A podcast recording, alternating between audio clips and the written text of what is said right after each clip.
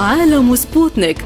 تغطية إخبارية موضوعية لأهم الأحداث حول العالم. يلقي الضوء على أهم الأخبار السياسية والاقتصادية. والرياضية. وجولة مع الأخبار الخفيفة من سبوتنيك break في عالم سبوتنيك. أهلا بكم مستمعينا الكرام في حلقة جديدة من عالم سبوتنيك نسعد بصحبتكم في هذه الحلقة جيهان لطفي وأحمد أحمد. البداية بالعناوين. بوتين يؤكد أن الصدام مع النازيين كان حتميا بعد تدخل الغربي في أوكرانيا والأمم المتحدة تتبنى مشروع قرار روسي لمكافحة النازية. مستشار الأمن القومي الأمريكي يزور كييف ويؤكد دعم بلاده الثابت للنظام الأوكراني. الرئيس الصيني يطالب المستشار الألماني باحترام المصالح الأساسية بينهما. والأمم المتحدة تتهم أنصار الله باستهداف المدنيين في اليمن بشكل متعمد.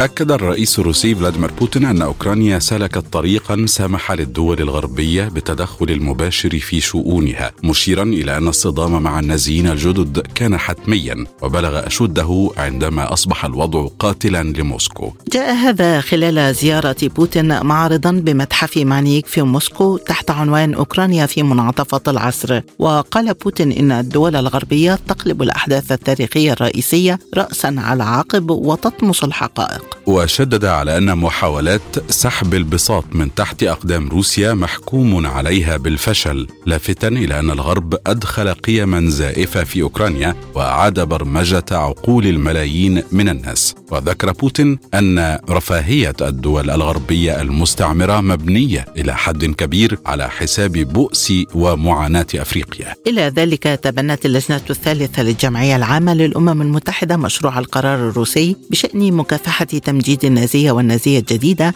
التي تسهم في تصعيد الأشكال الحديثة للعنصرية والتمييز العنصري وكراهية الأجانب. وصوتت لصالح القرار 106 دول بينما رفضته 51 دولة وامتنعت 15 دولة عن التصويت. حول هذا الموضوع تنضم إلينا من القاهرة الدكتورة نورهان الشيخ أستاذة العلوم السياسية بجامعة القاهرة. مرحبا بك معنا دكتورة نورهان عبر أثير سبوتنيك وبداية إلى أي مدى كان التدخل الغربي في أوكرانيا مخططا له لزعزعة الاستقرار في المنطقة وتهديد موسكو؟ بالفعل يعني تاريخيا روسيا هي الدولة اللي هزمت النازية. يعني لولا معركة ستالينغراد الشهيرة ولولا الدور الروسي في الحرب العالمية الثانية ما كان من الممكن ابدا بأي معايير سواء عسكرية أو سياسية أن تهزم النازية تاريخيا. وأعتقد أن روسيا لديها شعور بالمسؤولية الإنسانية والتاريخية. ما زال هذا حاضر جدا لدى صنع القرار الروسي ولدى طبعا الرئيس بوتين كرئيس وكقياده ليس فقط روسية ولكن هي في الواقع قيادة عالمية. يعني هناك شعور بأن الرئيس بوتين يقود العالم كله في تواجه تحديات خطيرة في مقدمتها النازيه إلى جانب أشياء كثيرة أخرى منها يعني عدم العدالة فرص أوسع للجنوب. يعني في شعور كمان لدى الجنوب تحديدا بأن روسيا لا تدافع فقط عن مصالح روسيا ولكن تدافع عن عالم أفضل وأكثر عدالة وتوازن. والحقيقة أصوات الجنوب دائما بتتعالى مساندة لروسيا نحو في الاتجاه نحو هذا العالم الجديد اللي هو بما يعني له فرص للجميع ويعني في درجات أعلى من يعني الإحترام للقيم والإحترام للإنسانية بمعناها الواسع. إذا دكتورة لماذا يتم طمس الحقائق من الجانب الغربي ومحاولة فرض أمر واقع جديد في شرق أوروبا؟ لا هو تحريف التاريخ يعني دائما حاضر عند الغرب بشكل عام وإعادة كتابة التاريخ بما يحلو له الغرب وبما يسمح بدور كبير للغرب. وأنا عايزة أقول لحضرتك بصي على أي كتاب أمريكي تحديدا هتلاقيه بادئ التاريخ الدولي من بداية القرن العشرين. وكأن كل هذه القرون السابقة ليست موجودة. والسؤال هو لماذا يتجاهل الأمريكان كل ما سبق ببساطة شديدة؟ لأنه لم يكن هناك ولايات متحدة ولم يكن هناك دور أمريكي. دور أمريكي بدأ مع بدايات القرن العشرين. وبالتالي هذا أمر طبيعي يعني هذا أمر جزء من العقلية الأمريكية هي إعادة كتابة التاريخ وإعادة تحريف التاريخ بما يعني عايزة أقول لحضرتك معظم الكتب الأمريكية لا تذكر على الإطلاق حلف ورش وكأن هذا الحلف لم يكن موجودا وهذا أمر غريب. فهذه ليست مفاجأة الحقيقة أن يقف عموما الغرب وبالذات تحديدا الولايات المتحدة هذا الموقف. إلى جانب حضرتك انظري على كل ما فعله الأمريكان مثلا في العراق. تدمير الآثار وتدمير الكتب وطمس الحضارة. أنا أعتقد إنه موقف من الحضارة بشكل عام وليس موقف خاص. طبعا بيزيد مع روسيا لأن روسيا طبعا ذات حضارة عريقه يعني كلما زادت الحضارة وأصبحت لها جذورها ولها عراقتها كلما زاد الموقف الأمريكي تحديدا حده المهم ماذا سنفعل نحن في مواجهة هذا؟ وإزاي ننشر الوعي بالدور الروسي سواء التاريخي أو الحالي؟ الصدام مع النازيين كما يقول الرئيس بوتين والمتمثل في الأزمة الأوكرانية برأيك دكتورة إلى أي حد ستكون تداعياته سلبية على الجانب الأوروبي الذي يدعم هذا المسار؟ للأسف الشديد واضح إن الأوروبيين فعلا كما يقال أطلقوا النار على أنفسهم. الوضع في أوروبا شديد الحرج وشديد يعني الارتباك اوضاع اقتصادية ومعيشية سيئة احتجاجات تقريبا بشكل يومي في أحد الدول الأوروبية. مشاهد الحقيقة في أوروبا لم نعهدها ولم يعهدها مواطن الرفاهة. يعني ربما المواطنين في دول العالم الثالث يعني بيعيشوا في مستويات معيشية بالتأكيد كانت أقل من نظائرهم في أوروبا لكن الوضع في أوروبا يبدو كارثي ومستويات المعيشة بتتدهور بشكل كبير جدا وهذا هو أهم شيء بالنسبة للمواطن. إلى جانب بقى البعد الأخطر اللي حضرتك بتشيري إليه الإحساس بالأمان. يعني الأمان هو الحاجة الإنسانية والحق يعني لو بنتكلم عن حقوق الإنسان كما يتحدثون في الغرب فالحق الأساسي والرئيسي اللي بتبنى عليه كل الحقوق الإنسان هو الحق في الأمان. فكيف ينكر الغرب وكيف تنكر الولايات المتحدة الحق في الأمان على مش بس على الروس لأن الحقيقة الوضع في أوكرانيا لا يهدد فقط الروس في دونباس لكن هم دول خط للأسف المواجهة وهم دول بيتحملوا الكارثة الأكبر ولكن العالم كله مهدد بعدم الأمان. نتيجة هذه التصرفات لأن الحقيقة التطرف ليس له وطن وليس له دين وليس له عرقية. ما أن بدأ في أوكرانيا واستفحل بهذا الشكل هتلاقيه بيعم على كله. بالقاره الأوروبية باعتبارها هي الجوار المباشر له ثم على العالم كله. وسنجد متطرفين في كل الدنيا. يعني عايز أقول لحضرتك المتطرفين في أوكرانيا تحالفوا مع ولاية القوقاز الإسلامية. وهي ولاية إرهابية أو يعني جزء من تنظيم داعش سنجد تحالفات تمتد يعني عبر الدول وهنجد إنه التنظيمات الإرهابية استفحلت والتنظيمات المتطرفة استفحلت في كل الدول وهذا تهديد للعالم كله وليس فقط روسيا أو دونباس. أخيرا دكتورة ماذا يعني قرار الأمم المتحدة الذي تبنى مشروع القرار الروسي بشأن مكافحة تمجيد النازية والنازية الجديدة؟ زي ما قلت لحضرتك هو صوت دولي أو صرخة دولية صرخة استنجاد من روسيا باعتبارها القوى الدولية المسؤولة. للأسف الشديد هناك قوى دولية قد تكون قوية اقتصادية قد تكون قوية عسكرية ولكن ليس لديها الشعور بالمسؤولية الدولية. لكن الحقيقة يعني العالم أعتقد أنه أدرك أن روسيا دولة وقوة عظمى لديها شعور عميق بالمسؤولية الدولية تجاه طبعا أبنائها وتجاه العالم كله وبالذات طبعا دول الجنوب اللي هي الحقيقة ليس لديها قدرات بشكل أو بآخر للقيام بهذا الدور. فأنا أعتقد أن هذا القرار بيعني الكثير بيعني صرخة دولية بيعني تفويض دولي من من دول العالم لروسيا بالمضي قدما في حملتها لحين القضاء تماما على الإرهاب النازي. وأنا الحقيقة لا أفصل كثيرا بين النازية والإرهاب كلاهما وجهين لعملة واحدة ليس فقط هذا ولكن إقرار الأمن والسلام الدولي والدفع نحو نظام دولي أكثر عدالة وأكثر توازنا وأكثر أمنا للعالم كله ولكل الدول وخصوصا طبعا زي ما قلت دول الجنوب التي لا تستطيع في واقع الأمر القيام بهذا الدور. التقى مستشار الأمن القومي الأمريكي جيك سوليفان بالرئيس الأوكراني فلاديمير زيلينسكي خلال زيارة غير معلنة لكييف. وقال البيت الأبيض إن زيارة سوليفان تأتي لإعادة تأكيد دعم الولايات المتحدة للبلاد. وأضافت متحدثة باسم البيت الأبيض في بيان أن مستشار الأمن القومي التقى زيلينسكي وزير الدفاع أوليكسي ريزنيكوف ورئيس الأركان اندري يرماك لتأكيد دعم واشنطن الثابت لأوكرانيا. وأعلن سوليفان عن حزمة مساعدات أمنية إضافية بقيمة 400 مليون دولار تشمل دبابات وطائرات بدون طيار و250 صاروخ أرض جو. وقال سوليفان إن دعم الولايات المتحدة لأوكرانيا سيظل ثابتا بعد انتخابات التجديد النصفي في البرلمان الأمريكي المزمعة في الثامن من نوفمبر الجاري. من جهته قال رئيس الأركان الأوكراني أندري يرماك أن الرئيس الأمريكي جو بايدن ملتزم بالتعاون مع نظام كييف في ظل أي سيناريو للحفاظ على تدفق المساعدات؟ يأتي هذا في وقت دعا فيه بعض الجمهوريين إلى تقليص المساعدات الأمريكية لكييف إذا نجحوا في السيطرة على الكونغرس. وحول هذا الموضوع ينضم إلينا من موسكو الدكتور آصف ملحم الباحث الاستراتيجي ورئيس مركز جي سي أم للدراسات. مرحبا بك معنا دكتور آصف. وبداية في أي إطار تأتي زيارة مستشار الأمن القومي الأمريكي جيك سوليفان إلى كييف؟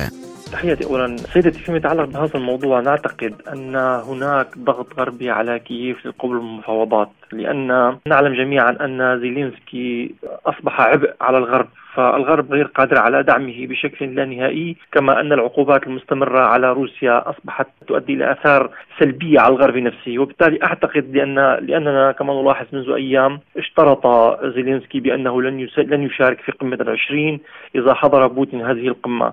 وبالتالي أعتقد أن الموضوع يتمحور حول هذه القضية تحديدا بهدف إقناع زيلينسكي بالذهاب إلى القمة والالتقاء مع بوتين للوصول إلى حل سياسي ما حول مشكلة المشكلة الأوكرانية الدعم الأمريكي المتواصل بالسلاح بلا حدود كما تفضلت دكتور، كيف تقيم اذا الخسائر الكبيره التي يشهدها الاقتصاد الأمريكي جراء استمرار هذا الدعم؟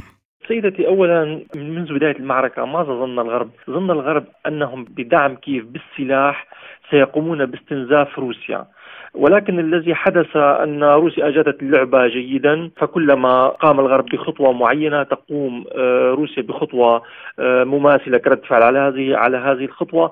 وبالتالي أصبح أصبح الغرب نفسه يعاني كما قلنا أكثر مرة يعاني من هذه العقوبات. يعني على سبيل المثال آه، لو أخذنا الغاز المسال على سبيل المثال. يعني الغاز المسال لا تستطيع بيعه الولايات المتحدة الأمريكية لأوروبا لأنه أولا غالي الثمن بالمقارنة مع الغاز الروسي والسوق الحقيقية للغاز للغاز الأمريكي المسال هي الصين البعيدة عن الولايات المتحدة الأمريكية. وبالتالي جميع الإجراءات التي نلاحظها يعني من من قبل الدول الغربية كانت روسيا قادرة على الرد عليها. وبالتالي هذا أصبح ينعكس على الاقتصاد الأمريكي نفسه وعلى الاقتصاد الأوروبي بشكل عام.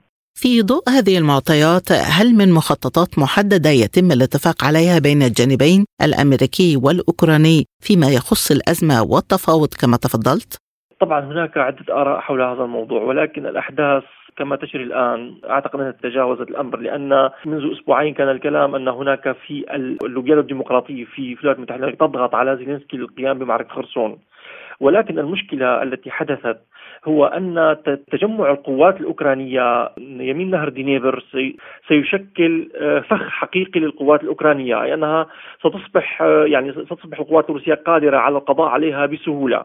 كما أن البنية التحتية الطاقية في أوكرانيا مدمرة تقريبا بالكامل. يعني وفق آخر المعلومات أن أكثر من 50% مدمر. طبعا هناك أرقام مختلفة هناك من يقول 60% هناك من يقول 50% أو 40% على كل حال في هناك معاناة حقيقية في موضوع الطاقة في أوكرانيا. وبالتالي الرئيس زيلينسكي في وضع لا يحسد عليه. فهو غير قادر على القيام بمعركة خرسون وهو بنفس الوقت يعني لا يريد أن يفاوض. يريد يعني دعم بسلاح أكبر وأكبر وهو يقول دائما نريد دعما أكبر من من من, من الولايات المتحدة الأمريكية. وفي آخر مرة الرئيس بايدن نفسه قال إذا استمريت في هذا التشكي فقد لا يوافق الكونغرس الأمريكي على على الدعم على الدعم العسكري. وبالتالي الموضوع في الحقيقة معقد وشائك ولكن أعتقد أن القوى الغربية والدول الغربية وصلت إلى حقيقة أنه استنزاف روسيا غير ممكن على الإطلاق ودعم ودعم أوكرانيا يعني بشكل لا نهائي غير ممكن وبالتالي لا بد من الجلوس إلى طاولة المفاوضات في النهاية. طبعا الآن يجري مشاورات. لا لا أعتقد أن المفاوضات قريبة. تجري مشاورات حول هذه النقطة بين مختلف آه، الأطراف المعنية. الرئيس التركي له كان دور في هذه في هذا الموضوع باستمرار. بعض الدول الأوروبية على سبيل المثال أيضا لها كان دور. وبالتالي سيتم إقناع بشكل أو بآخر أن يشارك في قمة العشرين ويعني يتواصل مع الرئيس بوتين لإيجاد أرضية للمفاوضات المقبلة إن صح التسمية. أخيرا دكتور آصف هل يمكن أن تقلب انتخابات التجديد النصفي في البرلمان الأمريكي الأوضاع رأسا على عقب مع معارضة بعض الأصوات للتحركات الأمريكية؟ آه، طبعا الانتخابات نصفيه سيكون لها دور كبير جدا في نحن نعلم أن الحزب الديمقراطي يدعم بشكل كبير توجهات الرئيس بايدن ب يعني باستمرار الدعم العسكري لكييف بحيث تنتصر على روسيا.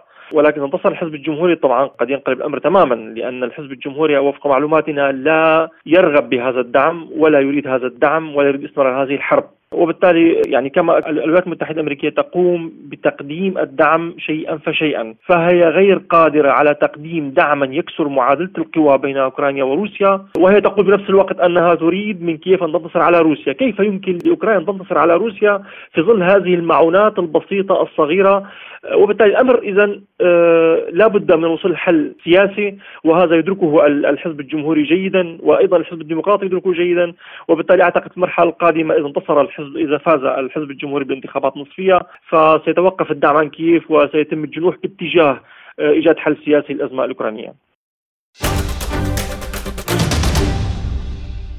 طالب الرئيس الصيني شي جين بينغ المستشار الألماني أولاف شولتز خلال زيارته بكين بمراعاة المصالح المشتركة والتعامل بالمثل لتحقيق المنفعة المتبادلة بين البلدين. وشدد الرئيس الصيني في اجتماعه مع شولتز على ضرورة الالتزام بالحوار ومقاومة الاضطرابات ومحاولات رؤية كل شيء من منظور الأيديولوجية. وفق وزارة الخارجية الصينية قال شي إن سياسة بكين تجاه برلين حافظت على درجة عالية من الاستقرار والاتساق وتأمل تأمل بلاده أن تتعامل ألمانيا بالمثل من أجل تحقيق المنفعة. بدوره قال المستشار الألماني أولاف شولتز إن بلاده تأمل في الحفاظ على التعاون والتنسيق مع الصين لضمان أمن أفضل في المنطقة والعالم. مؤكدا استعداده للتباحث حول القضايا التي تتباين فيها مواقف البلدين لزيادة التفاهم والثقة وتحقيق الاستقرار. من جهتها قالت الولايات المتحدة على لسان منسق الاتصالات الاستراتيجية في البيت الأبيض جون كيربي إنها تحترم حق ألمانيا في إدارة علاقاتها مع الصين بالطريقة الملائمة لها. وحول هذا الموضوع ينضم إلينا من بروكسل السيد محمد رجائي بركات خبير الشؤون الأوروبية. مرحبا بك معنا أستاذ محمد. وبداية كيف تقرأ ما خرج من تصريحات من الجانب الصيني والألماني بعد لقاء شي جين بينغ مع أولاف شولتز هذا بمثابة مطالبة من قبل الرئيس الصيني يطلب من الجانب الألماني أن يحترم المبادلات التجارية في الواقع. هناك تبادل تجاري كبير بين الصين وألمانيا. ألمانيا تستورد الكثير من الصين وأيضا الصين تستورد من ألمانيا وهناك استثمارات ألمانية في الصين، لكن هذه الاستثمارات يرى الجانب الألماني أنها ليست كافية. آه، الصين تستثمر كثيرا في الدول الغربية خاصة آه، في في ألمانيا وتريد آه، ألمانيا من الصين أيضا أن تزيد من استثمارات الألمانية في الصين، طبعا الجانب الصيني يرى أيضا أن موقف والأحداث الأخيرة التي جرت في أوكرانيا ودعم الصين لروسيا على الرغم من أنه آه، يعني غير ظاهر على العيان. الرئيس الألماني آه، يحاول أن يضغط على الصين آه، وذلك أيضا ارضاء للكثير من المسؤولين الأوروبيين الذين يرون أن الصين المواقف الصين مواقف غير واضحة. فبالتالي الرئيس الصيني يلمح للرئيس الألماني بضرورة أن يتم تغيير الموقف نوعا ما خاصة من الناحية التجارية وأن يتم السماح للاستثمارات أيضا الصينية أن تكون أكثر حجما مما هي عليه الآن. إذا الجانبان أكدا على ضرورة الحوار وحماية المصالح كما تفضلت هل تأخذ برلين على عاتقها إذا إقناع الأطراف الأوروبية والولايات المتحدة بأهمية التعامل السياسي والاقتصادي مع بكين؟ في الواقع الحكومة الألمانية والمستشار الألماني وأيضا الفرنسي آه، واجهوا الكثير من آه، الصعوبات آه، خاصة داخل حلف شمال الأطلسي حلف شمال الأطلسي أراد أن يعتبر الصين كعدو؟ وكان هناك قمة أطلسية عفوا في بروكسل قبل نحو عشرة أشهر تم خلالها بحث مستقبل العلاقات وخطة عمل حلف شمال الأطلسي خلال العشر سنوات القادمة.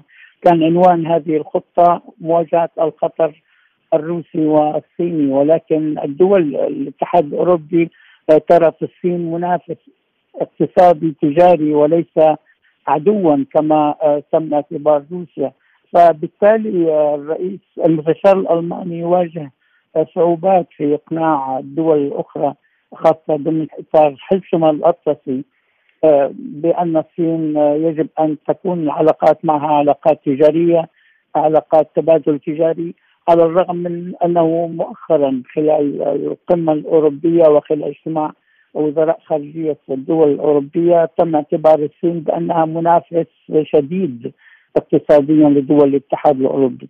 ولكن يا أستاذ محمد ماذا تستفيد ألمانيا من علاقاتها مع الصين على المستوى الاقتصادي والتجاري؟ عندما نذهب إلى الأسواق داخل دول الاتحاد الأوروبي الكثير من المنتجات آه، التي تباع داخل دول الاتحاد الاتحاد الأوروبي هي منتجات صينية وأيضا آه، التكنولوجيا حاليا آه، الصينيه الصينيين بدأوا يستثمروا ويقيموا مصانع ومراكز أبحاث داخل الجامعات الأوروبية. على سبيل المثال في بلجيكا أيضا آه، يتم استثمار الكثير من وبناء الكثير من المختبرات إلى آخره داخل الجامعات الأوروبية. آه، الصين آه، تريد آه، أن تشتري جزء كبير أعتقد 21% من ميناء هامبورغ الذي يعتبر ميناء حيوي وهام من أكبر الموانئ الأوروبية. فبالتالي الوجود الصيني داخل الاقتصادي داخل دول الاتحاد الأوروبي يزعج الولايات المتحدة الأمريكية. هناك منافسة بين الولايات المتحدة الأمريكية والصين على المركز الأول عالميا من الناحية الاقتصادية. آه، الصين حسب بعض الخبراء آه، قريبا سوف تتخطى وتصبح أول قوة اقتصادية في العالم. وطبعا هذا يؤثر بشكل غير مباشر.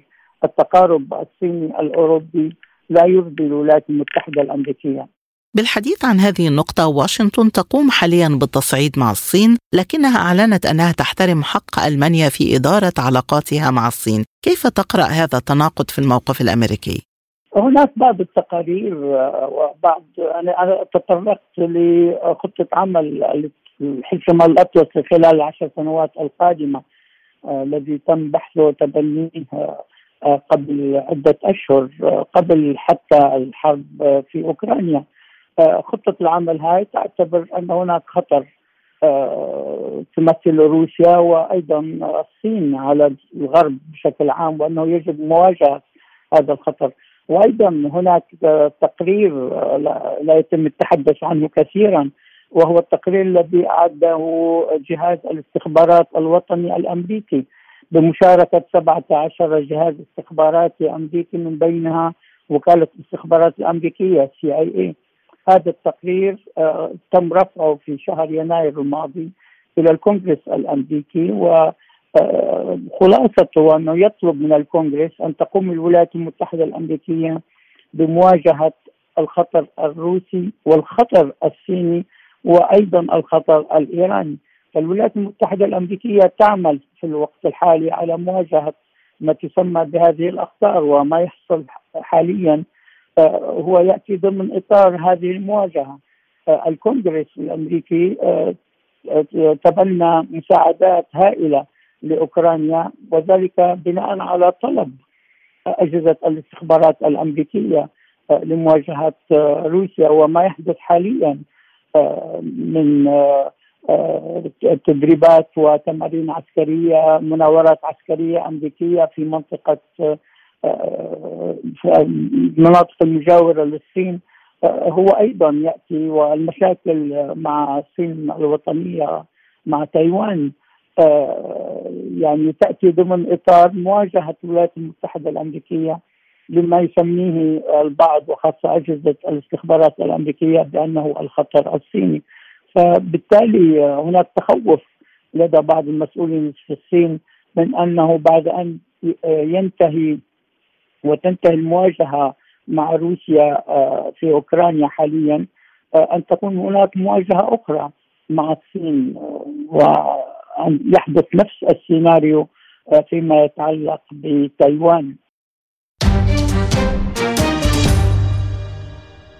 اتهمت الأمم المتحدة جماعة أنصار الله باستهداف المدنيين في اليمن بشكل متعمد وذلك بعد انقضاء الهدنة التي تبنتها المنظمة مطلع أكتوبر المنصرم داعية جميع أطراف الصراع إلى الالتزام الصارم بمبادئ القانون الإنساني الدولي. وعبر المتحدث باسم مفوض الأمم المتحدة السامي لحقوق الإنسان جيرمي لورنس في بيان عن قلقه البالغ على سلامة وأمن المدنيين بعد أن باع عن وقوع خسائر في الأرواح وإصابات ناجمة عن هجمات القناصة والقصف فضلا عن هجوم على ميناء عرض حياة المدنيين للخطر. وفي الأسبوع الأخير من أكتوبر تم التحقق من ثلاث حوادث قصف أودت بحياة صبي ورجل وثلاث حوادث إطلاق نار أسفرت عن إصابة صبي صبي وامرأة ورجلين كما أن أنصار الله شنت هجوما بطائرة بدون طيار على ميناء الضبة النفطي في محافظة حضرموت ما عرض المدنيين لمخاطر جسيمة. كذلك أكد لورنس أن الاستهداف المتعمد للمدنيين والأعيان المدنية محظور بموجب القانون الدولي ويشكل جريمة حرب. مشددا على وجوب أن تتوقف مثل هذه الهجمات على الفور وأن على السلطات المعنية التحقيق في مثل هذه الحوادث ومحاسبة المسؤولين عنها. للمزيد ينضم إلينا من صنعاء السيد نصر الدين عامر المسؤول بالهيئة الإعلامية لجماعة أنصار الله. سيدي أهلا بك، بداية ما دلالة اتهام الأمم المتحدة لحركة أنصار الله بأنها تستهدف المدنيين في اليمن؟ هذا الموقف من الأمم المتحدة هو موقف سياسي وليس موقف مبني على المعطيات والحقائق لأنه أساسا لم يجري التحقيق في هذه القضايا حتى يتم إصدار هذه الاتهامات، هذا موقف سياسي آه الغرض منه ابتزازنا والضغط علينا بسبب موقفنا من عدم القبول بتمديد الهدنة مع استمرار نهب الثروات اليمنية وعدم دفع المرتبات لموظفي الدولة من الإيرادات الأساسية للشعب اليمني والإيرادات النفطية. الامم المتحده تحاول أن تبتزنا وتحاول أن تقدم آه، يعني الاتهامات لنا للضغط علينا بينما في حقيقة الأمر أن آه، يعني آه، تحديد المسؤوليات عن وقوع أي انتهاكات هنا أو هناك يحتاج إلى تحقيق. وهذا لم يحدث إلى الآن والأمم المتحدة ظلت صامته طول السنوات الماضية بالرغم أنه مئات الآلاف من الشهداء والضحايا سقطوا خلال الفترة الماضية. لم تحرك ساكنا ولم تدن الامم المتحده لأنها متواطئة، اذا هذا الموقف ليس موقفا يعني آه، منصفا بل هو موقف مرفوض وموقف آه، لا ينسجم الامم المتحده التي تعمل كوسيط في اليمن. آه، هذا يعكد دور الامم المتحده ويجعلها تنحاز وتظهر بصورة واضحة منحازة إلى طرف معين. لا يختمها بالمطلق وهو موقف مرفوض تماما وغير يعني مبرر. وما السبب في تكرار مثل هذه الاتهامات لأنصار الله دون بقية الأطراف رغم تقارير دولية تتحدث عن ذلك؟ الأمم المتحدة تخضع للولايات المتحدة الأمريكية التي هي جزء يعني الولايات المتحدة الأمريكية هي من تدير هذا العدوان وهذا العدوان أعلن من واشنطن ولذلك هي معروف أن الأمم المتحدة آه، تخضع للتأثير الأمريكي على القرارات وعلى المواقف الأممية ما تداعيات هذا الاتهام على الوضع في اليمن وعلى الصراع الدائر بين الأطراف هناك؟ هذا الموقف لا يخدم الأمم المتحدة ولا يخدم دورها الذي تقوم به في يعني رعايه الهدنة في اليمن هو سيعقد المشهد فعلا آه وسي يعني سيكون هناك ردة فعل من أبناء الشعب اليمني تجاه الأمم المتحدة واساسا لدى الشعب اليمني موقف تجاه الأمم المتحدة آه، باعتبارها آه، يعني متواطئة وليست آه، يعني منصفة ولا محايدة وإنما منحازة إلى طرف العدوان آه لا شك أنه هذا الموقف من جهتنا لنا يعني سيكون لنا موقف مرفوض نرفض هذا الموقف وهذه الاتهامات في المطلق وسيؤثر على دول المتحدة الذي هو أساسا أقرب إلى الفشل. اذا هل من موقف تتخذه الجماعة إزاء هذه الاتهامات؟ يعني لا لا أستطيع أن أحدد من الآن ما هو الموقف بالتحديد لكن آه هو لا شك أنه سيؤثر على دور الأمم المتحدة. المتحدث باسم مفوض الأمم المتحدة السامي لحقوق الإنسان جيرمي لورنس تحدث عن مرور أكثر من شهر على انتهاء الهدنة لكن لماذا لم تنجح المنظمة الدولية في إقناع الأطراف لتمديدها؟ لأنها أساسا متواطئة ويعني تتجاهل معاناة الشعب اليمني. صنعاء تقول بأنه يعني بضرورة أن تصرف المرتبات باعتبار إنساني وبعد إنساني وهذه المرتبات تصرف من ثروات الشعب اليمني التي تذهب ثروات النفطية والتي تذهب عائدتها إلى البنك الأهلي السعودي وغيرها من البنوك السعودية. وجزء منها بسيط يذهب إلى آه، يعني بالدولار يصرف إلى بعض المرتزقة في بعض الدول يعني وقيادة المرتزقة في الدول. الصنعاء تقول بأنه لابد من صرف هذه المرتبات وأن تذهب عائدات النفط والغاز اليمني للمرتبات وأيضا للخدمات الأساسية للشعب اليمني. هم رفضوا هذه المطالب المحكة والعادلة بس وليست هي حتى مطالب وإنما حقوق أساسية.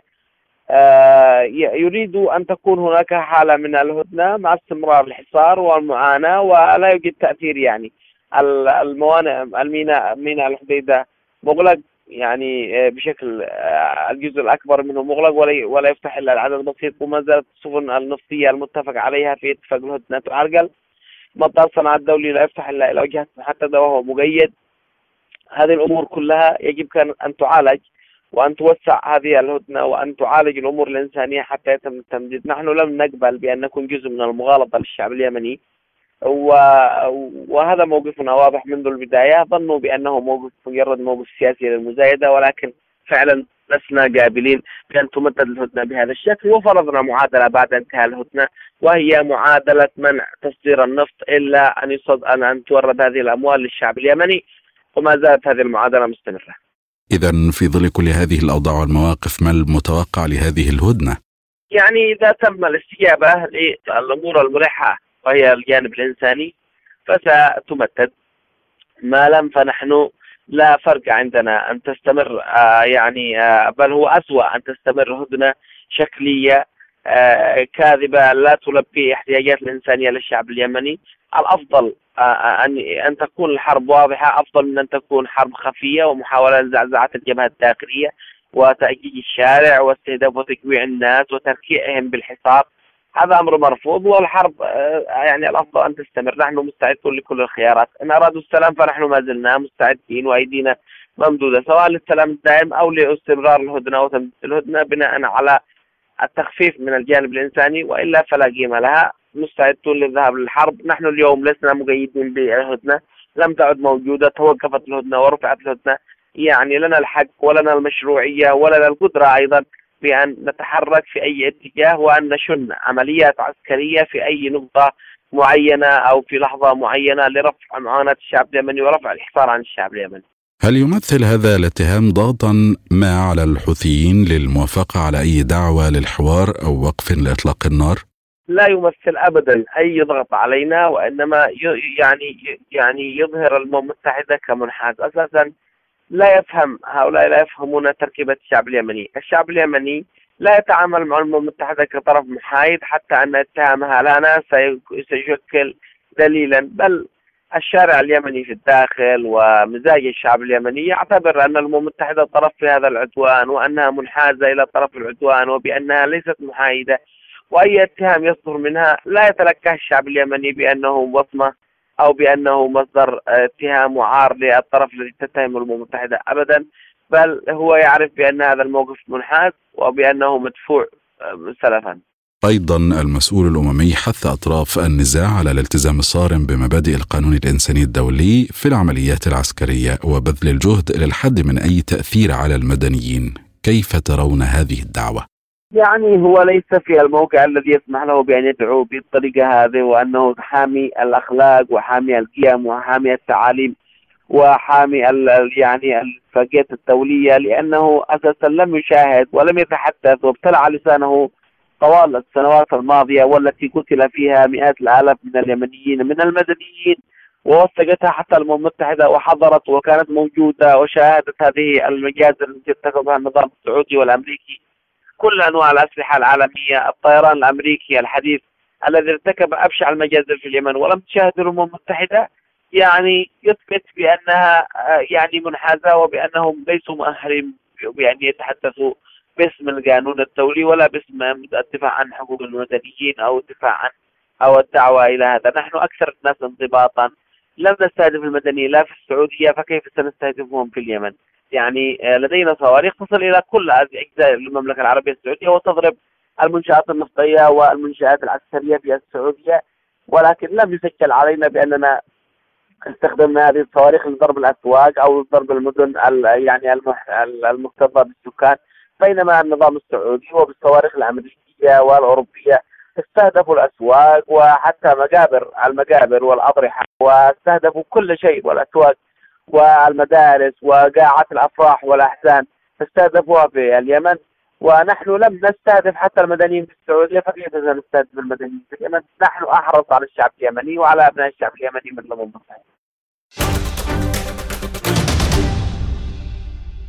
عالم سبوتنيك مستمر معكم والآن موعدكم مع جولة حول العالم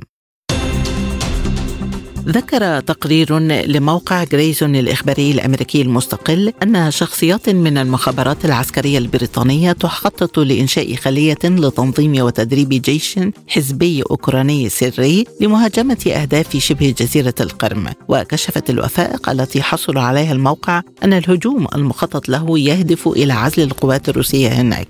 الوثائق المسربة تفيد بأن الخطة التي وضعت بالاتفاق مع جهاز الأمن التابع لفرع أوديسا الأوكراني تهدف أيضا إلى إضعاف قدرة روسيا على حصار كييف وتقويض قدرة موسكو على القتال.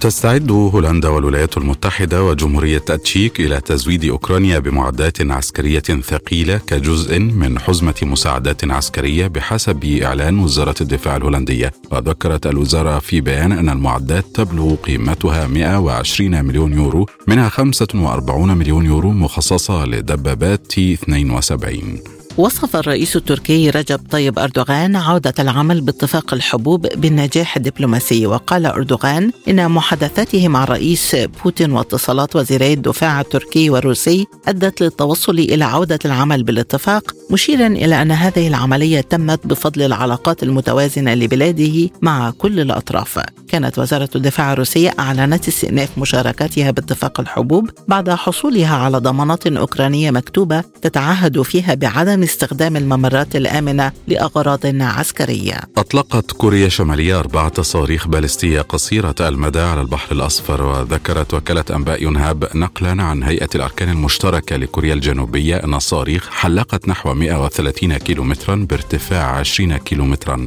وأجرت كوريا الشمالية العديد من التجارب الصاروخية منذ أواخر سبتمبر أيلول. وأطلقت أكثر من 20 صاروخا على أربع مراحل في يوم واحد سقط أحدها بالقرب من المياه الإقليمية لكوريا الجنوبية. حملت نائب المندوب الدائم لروسيا لدى الأمم المتحدة أنا إيفستينييفا الولايات المتحدة مسؤولية التوتر في شبه الجزيرة الكورية بعد النشاط العسكري لواشنطن في المنطقة ما جعل كوريا الشمالية تطلق صواريخ في بحر اليابان. وأوضحت أن رد بيونغ يانغ جاء بعد مناورات الولايات المتحدة مع كوريا الجنوبية واليابان بمشاركة حاملة صواريخ نووية والتدريب لتدمير أهداف حاسمة على أرض كوريا الشمالية. وأضافت أن الولايات المتحدة بدأت في دفع عقيدتها الأمنية أحادية الجانب بمنطقة آسيا والمحيط الهادي بشكل أكبر ما يخلق مخاطر جديدة لدولها. أكد وزير الخارجية الإيراني أمير عبد اللهيان أن العقوبات أحادية الجانب تمثل انتهاكا خطيرا لحقوق الإنسان معتبرا تطبيقها على الشعوب جريمة. وجدد عبد اللهيان التزام بلاده مواصلة المفاوضات لإحياء الاتفاق النووي وأن طهران تتمسك بحقها في استخدام الطاقة النووية السلمية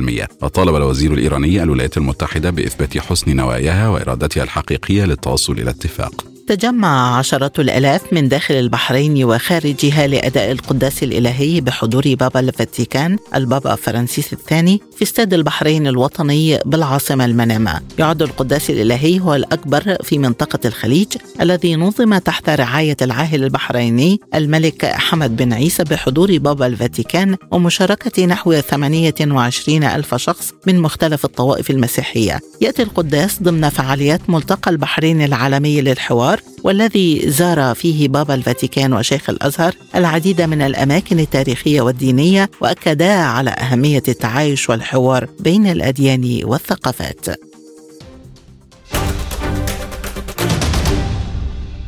والآن تذكرة بأهم العناوين. بوتين يؤكد أن الصدام مع النازيين كان حتميا بعد التدخل الغربي في أوكرانيا والأمم المتحدة تتبنى مشروع قرار روسي لمكافحة النازية. مستشار الأمن القومي الأمريكي يزور كييف ويؤكد دعم بلاده الثابت للنظام الأوكراني. الرئيس الصيني يطالب المستشار الألماني باحترام المصالح الأساسية بينهما. والأمم المتحدة تتهم أنصار الله باستهداف المدنيين في اليمن بشكل متعمد.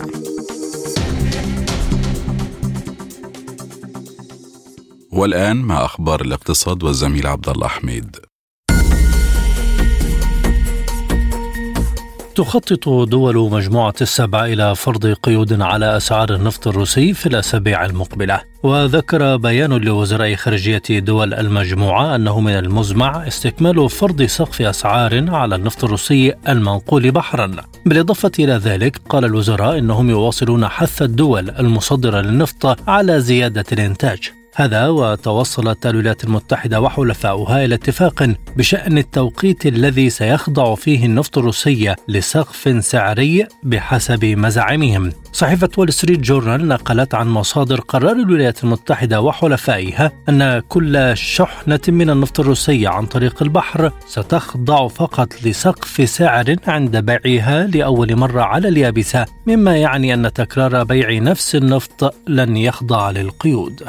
حول هذا الموضوع ينضم إلينا من لندن خبير النفط العالمي الدكتور ممدوح سلامة. أهلا بك دكتور. إلى أي حد تنجح مخططات الغرب في وضع سقف لأسعار النفط الروسي كما طلبت مجموعة السبع هذه مطالبة فاشلة لن تنجح الآن ولا في المستقبل. السبب أنهم هم يطالبون الدول المنتجة للنفط في منظمة أوبك برفع الإنتاج ولكن هناك حدود لقدرة هذه الدول. أولا بسبب أنهم لا يريدون آه، خلق تخمة في سوق النفط العالمي واحد. الناحية الثانية أن هذه الدول والعالم ككل لا يملك قدرة إنتاجية إضافية لرفع الإنتاج. هذه نقطة. النقطة الثانية أن سياسات الدول الغربية وسعيها لفرض آه، سقف على أسعار النفط الروسي لن تنجح لأن روسيا قادرة على قتل هذه الفكرة فورا. كيف؟ يمكنها أن تقوم بوقف صادراتها إلى أي دولة آه، تستخدم هذه الفكرة أو تنفذها. هذا يعني أن معظم صادرات روسيا من النفط ستتحول إلى الدول التي لا تأخذ بهذا المنهج مثل الصين والهند وتركيا واندونيسيا وكثير من من تجار النفط في العالم.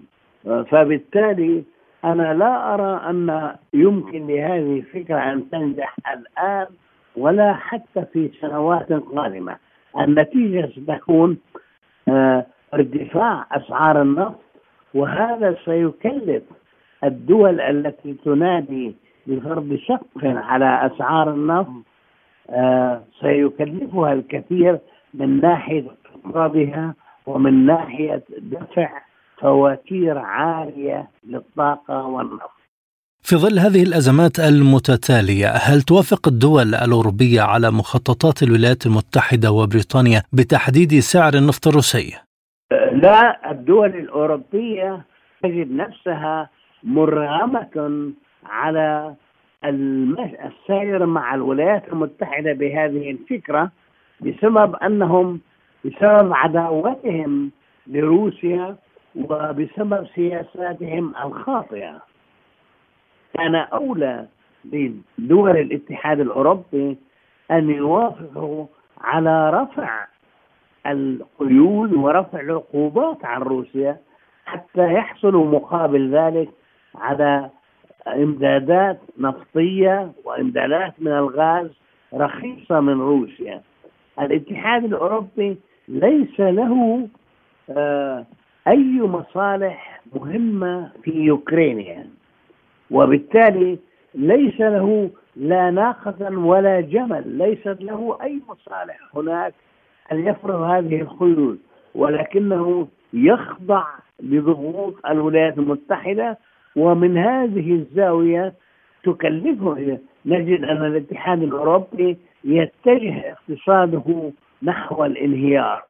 إذا وزراء خارجية دول مجموعة السبع طالبوا الدول المنتجة للنفط بزيادة الإنتاج في حين أن مجموعة أوبك بلس يعني خفضت إنتاجها فهل نحن على مشارف صراع حول هذه النقطة؟ أه، نحن فعلا على مشارف صراع لأن منظمة أوبك بلس تسعى إلى خلق توازن في سوق النفط العالمي بين العرض والطلب إضافة إلى الدفاع عن مصالح أعضائها. هي ترفع الإنتاج أو تخفضه طبقا لحاجة السوق.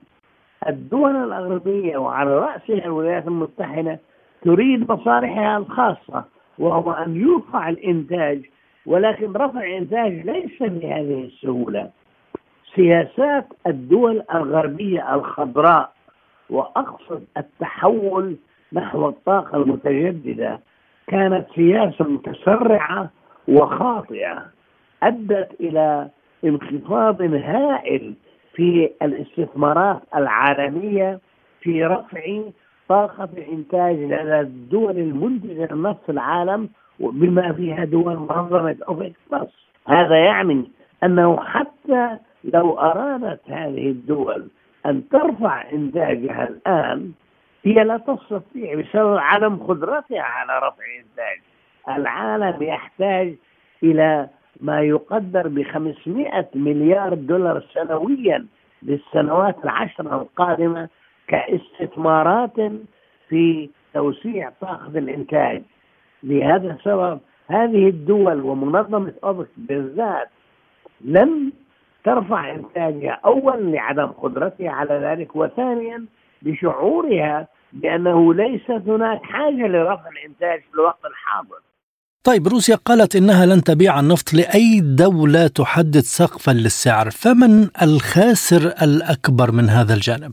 من الواضح جدا الخاسر الأكبر الدول التي تحتاج النفط وعلى رأسها الولايات المتحدة إلى حد ما ولكن الخاسر الأكبر في المدى البعيد هو الاتحاد الأوروبي لأنه لا يملك مصادر للنفط.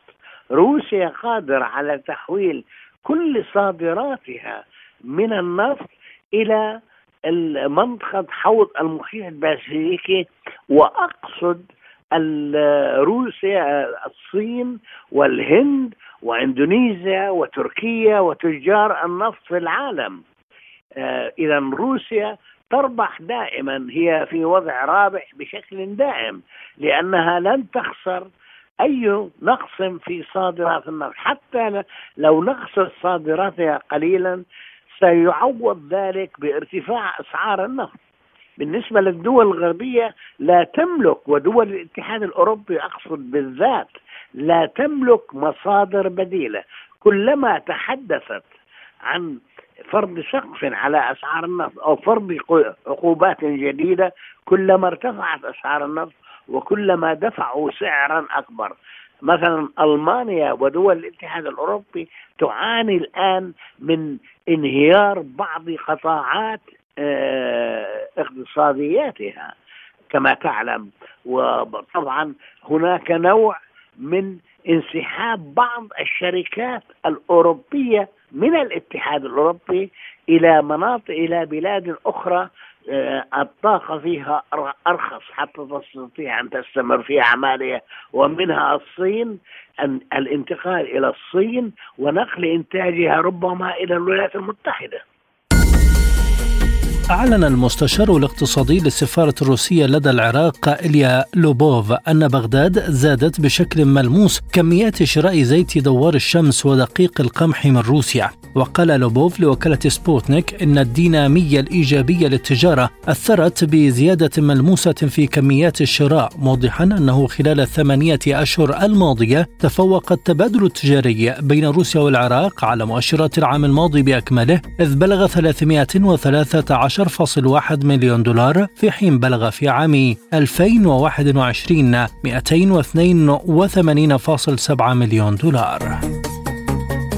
أكد مركز أبحاث بروغل في بروكسل أن الدول الأوروبية أنفقت نحو 104.8 مليار دولار لملء منشآت تخزين الغاز قبل موسم الشتاء. وبحسب بن ماكويليانز خبير الطاقة والمناخ في المركز فإن التكاليف الضخمة والجهود المبذولة للاستعداد لفصل الشتاء تظهر مدى استمرار أوروبا في دفع ثمن استغنائها عن الغاز الروسي الذي كان يمثل 40% من الإمدادات. وكالة بلومبرج أكدت أن رغبة الاتحاد الأوروبي في ملء الخزانات قبل أول طقس بارد تطلبت أقصى استخدام للمصادر البديلة من النرويج إلى الإمارات في الوقت نفسه من المرجح أن تزداد التكاليف أكثر في المستقبل.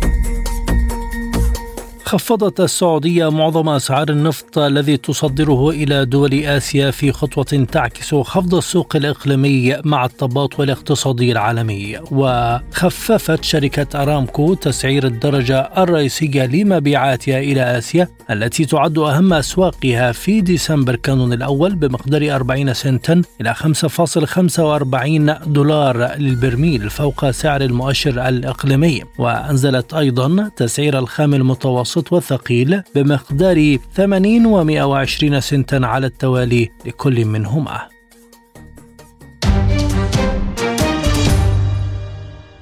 عالم سبوتنيك مستمر معكم والآن إلى النشرة الرياضية.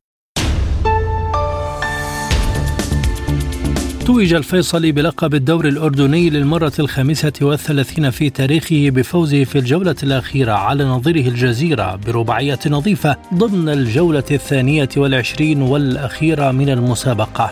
وحقق الفيصلي هذا اللقب بعد صراع مثير مع الوحدات. وقلد وزير الشباب الأردني محمد النابلسي فريق الفيصلي لقب البطولة بحضور الأمين العام لاتحاد الكرة ورئيس اللجنة المؤقتة للنادي الفيصلي. وعزز الفيصلي الذي تأسس عام 32 رقمه القياسي كأكثر الفرق تتويجا بلقب الدوري ورفع رصيده إلى 81 لقبا في جميع المسابقات المحلية.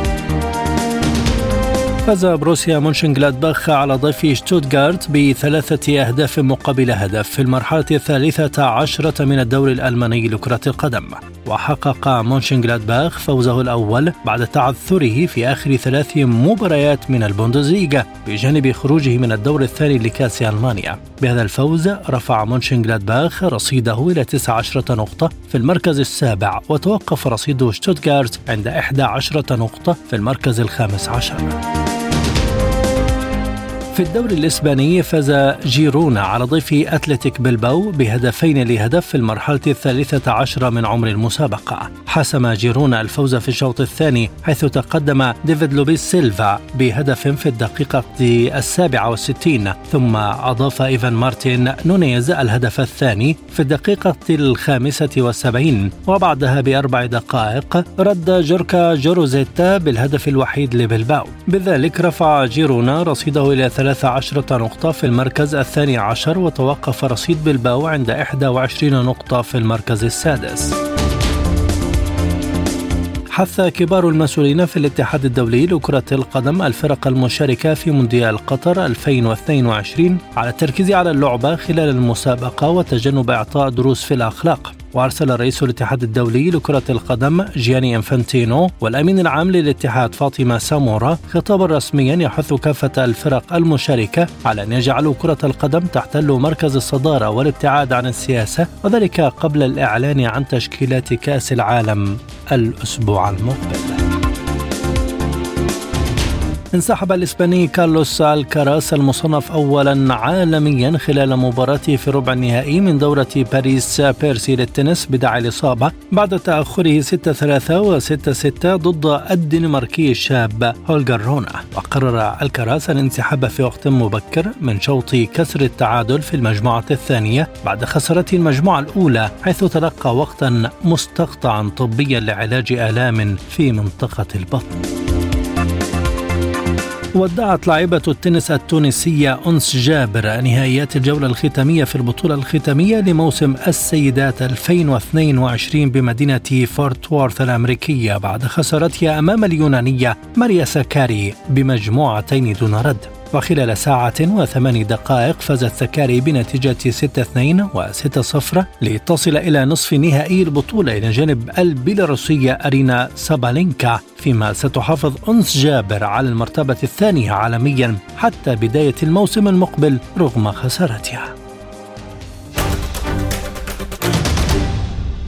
والآن إلى سبوتنيك break.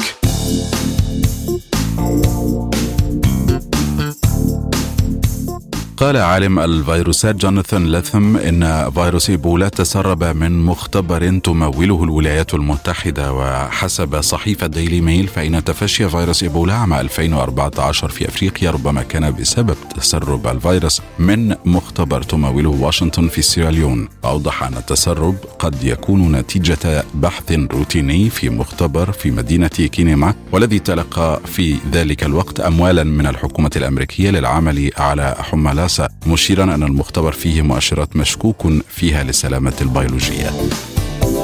عاد صاروخ أرتميس واحد التابع لوكالة ناسا الفضائية إلى المنصة الخاصة به وذلك استعدادا لإجراء محاولة جديدة لإطلاقه في رحلة غير مأهولة للقمر والتي تأجلت لعوامل عديدة خلال الأشهر الماضية. وغادر الصاروخ البالغ طوله 98 مترا وأكمل رحلة مسافتها 6.4 كيلومترات بعد شروق الشمس بقليل يوم الجمعة. وتهدف ناسا إلى محاولة إطلاق الصاروخ مجددا في الرابع عشر من نوفمبر الجاري الذي سيحمل كبسولة طاقم فارغة لتدور حول القمر ثم العودة في اختبار طيران دراماتيكي قبل أن يصعد رواد الفضاء على متنه في رحلة مأهولة في غضون عامين. سلطت التجارب الروائية السنغالية ونيجيرية الضوء على واقع الرواية في القارة الأفريقية وواقع الأدب العربي فيها ضمن جلسات البرنامج الثقافي المصاحب لمعرض الشارقة الدولي للكتاب 2022 في أمسية بعنوان واقع رواية العربية الأفريقية. شارك في الأمسية الكاتب والمؤلف السنغالي عمر لي والأديب والمحاضر النيجيري أحمد أبو بكر. وقال عمر لي أن الأدب العربي في السنغال راسخ موضحا أن الرواية السنغالية المكتوبة بالفرنسية سبقت الرواية العربية لكن الأخيرة استطاعت أن تتقدم عليها نوعا وكما وحضورا. بدوره استعرض أحمد أبو بكر المراحل الأولى لدخول الرواية العربية إلى نيجيريا ولفت إلى أنها استطاعت تحقيق طفرة كبيرة في أدب الرواية وباتت تحتل مكانة مرموقة في القطاع الأدبي النيجيري بعد الشعر والخطابة. بدأت منصة شاهد في عرض مسلسل النزوة للمخرج أمير رمسيس ويلعب دور البطولة فيه خالد النبوي ويشاركه عائشة بن أحمد وعمر الشناوي وسالي شاهين. العمل ينتمي إلى الدراما الاجتماعية ويتناول جريمة قتل تتوجه أصابع الاتهام فيها إلى أكثر من طرف وتتداخل فيها قصص الحب مع الانتقام لترصد الآثار النفسية للخيانة بين الزوجين. حلقات المسلسل تتناول وجهتي نظر مختلفتين بطريقة عرض غير كلاسيكية حيث تظهر الشخصيات في مشاهد تجمع بين الحاضر والماضي. في الختام لا يبقى لنا سوى التذكير بأهم ما جاء في ملفات عالم سبوتنيك لهذا اليوم.